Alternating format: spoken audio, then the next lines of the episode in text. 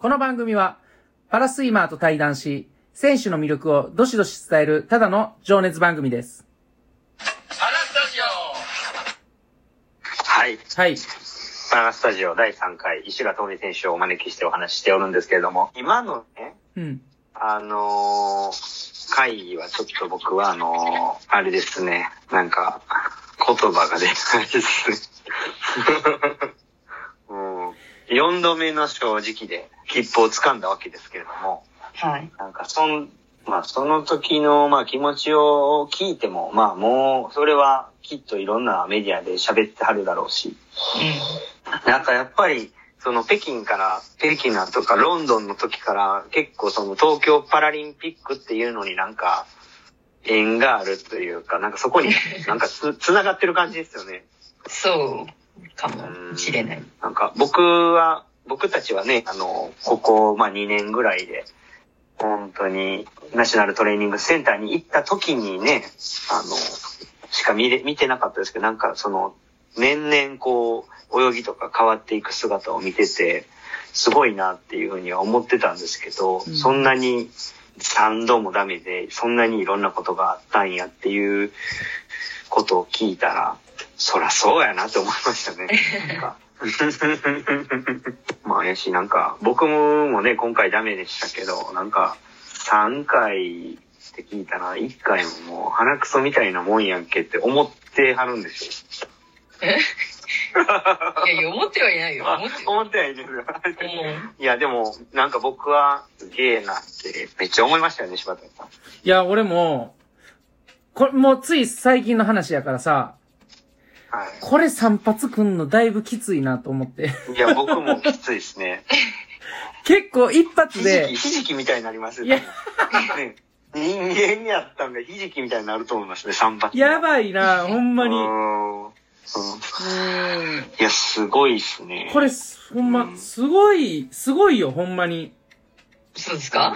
うん。でも、な、何がそう、そうさせてるっていうか、そんなに、もう水泳が好きなのか、次にチャレンジしたい、そっちの気持ちが勝ってんのか、ど、な、何がそうなってんのやろって、もうなんか、なんやろ、頭の中も整理つかへんし、もう想像を絶するね、その悔しさとかも、ちょっと言葉出ませんかけど、。今は、どっちかというと、なんかもう、次に向かってここまで来たから、うんもうやりきるのみみたいな。ここうんでやめちゃったらもうなんか、後悔っていうか、今まで、じゃあさっさとやめてればよかったって思う風に思っちゃう。うんでもそのね、結構、でかいの散髪食らってるじゃないですか。はい。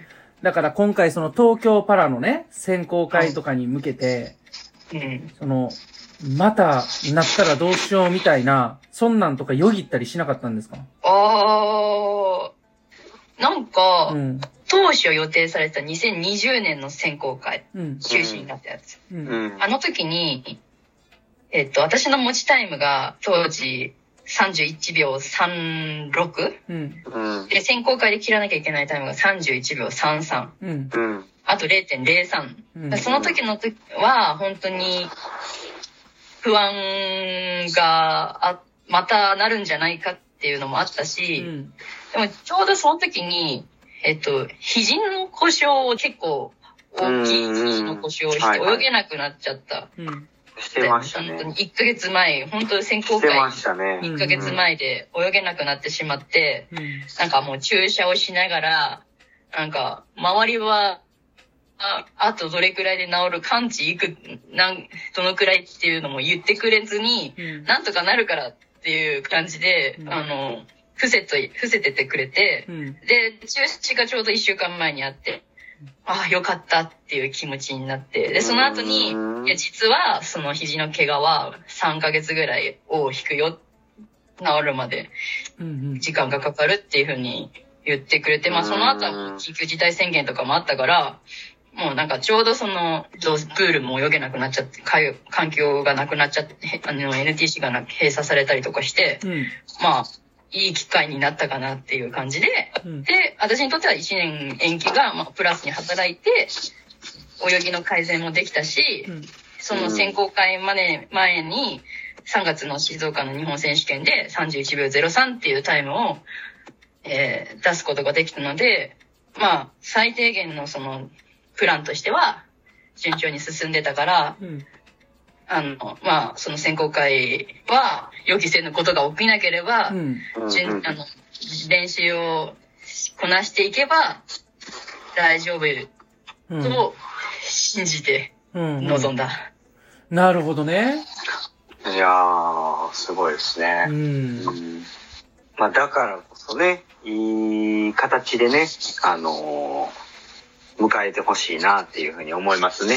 うん。うん久保さんがね、聞かれてた、はい。どん底ありましたっていう話から、いろいろなね、どん底今聞かせてもらいましたけど、そのどん底と、こう、向き合う場面、節目節目で、なんうか、ん。その、一緒に行けなかったチームメイトがいたりとか、うん。その時、直前になって支えてくれた、そのコーチがいてたりとか、なんか、うんすごいタイミングで、なんか、もうここに来るべくして、その人たちが現れたみたいなね、感じですよね。うんそこにしか向かってない、イノシシみたいにね、進んできてたんでしょうね。そうですよね。うん。うんすごいいいなって、あの、単純にもう今話聞いて、めちゃめちゃすごいなって思いましたね、ほんまに。うん。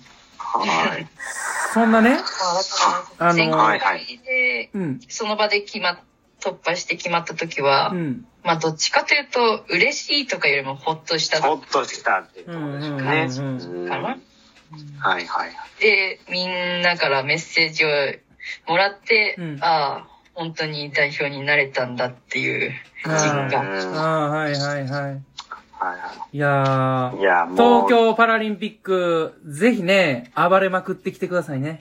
もう、大爆発して、もうほんま、ええレースしてきてください。こっそり応援してるんで。こっそり。はい。神様のようにこっそり応援してる。そんな石浦選手もね、まあ長くパラ水泳に関わってきて、すごいと思うね。パラ選手って言ってます？水泳でね。水泳で。うん。まあ、成田さんとかはう、ん。ね、何も6回目うん。で、タイムもそんなに落とすことなくうん出続けてますすし。すごいっすよねうん、。すごいなレジェンドですね。う。うんん。あとはまあ、パラスイマー、まあ、水泳だけじゃなくて、まあ、日常的にほら、みんな、うん。中村智太郎とか、うん山田美幸ちゃんとかう、ん。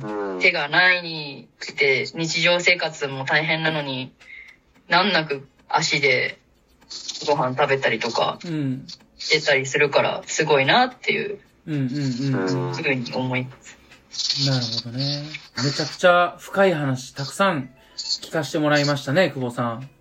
いや、ほんまそうですようん。すごい。まあ僕もね、今、僕は僕で、ある種どん底みたいな感じなんで、めちゃめちゃ勉強というか、力をもらったというか、そんな、普通に、あの、普通に聞いてました、僕。あ、そうか、みたいな。僕も頑張らなあかんなって、セミナーみたいなんで来てる感じで聞いてます。はい。そんな感じで。いや、ほんまにありがとうございます。はいうん次、パート6最終回で行かせてください。おまけでね、はい行かせてください。はい。はい。よろしくお願いします。はい。はいお願いします。はい。はい。石浦智美選手でした。ありがとうございました。いや、あありがとうございまありがとうございます。した。普通に聞いてもうたな。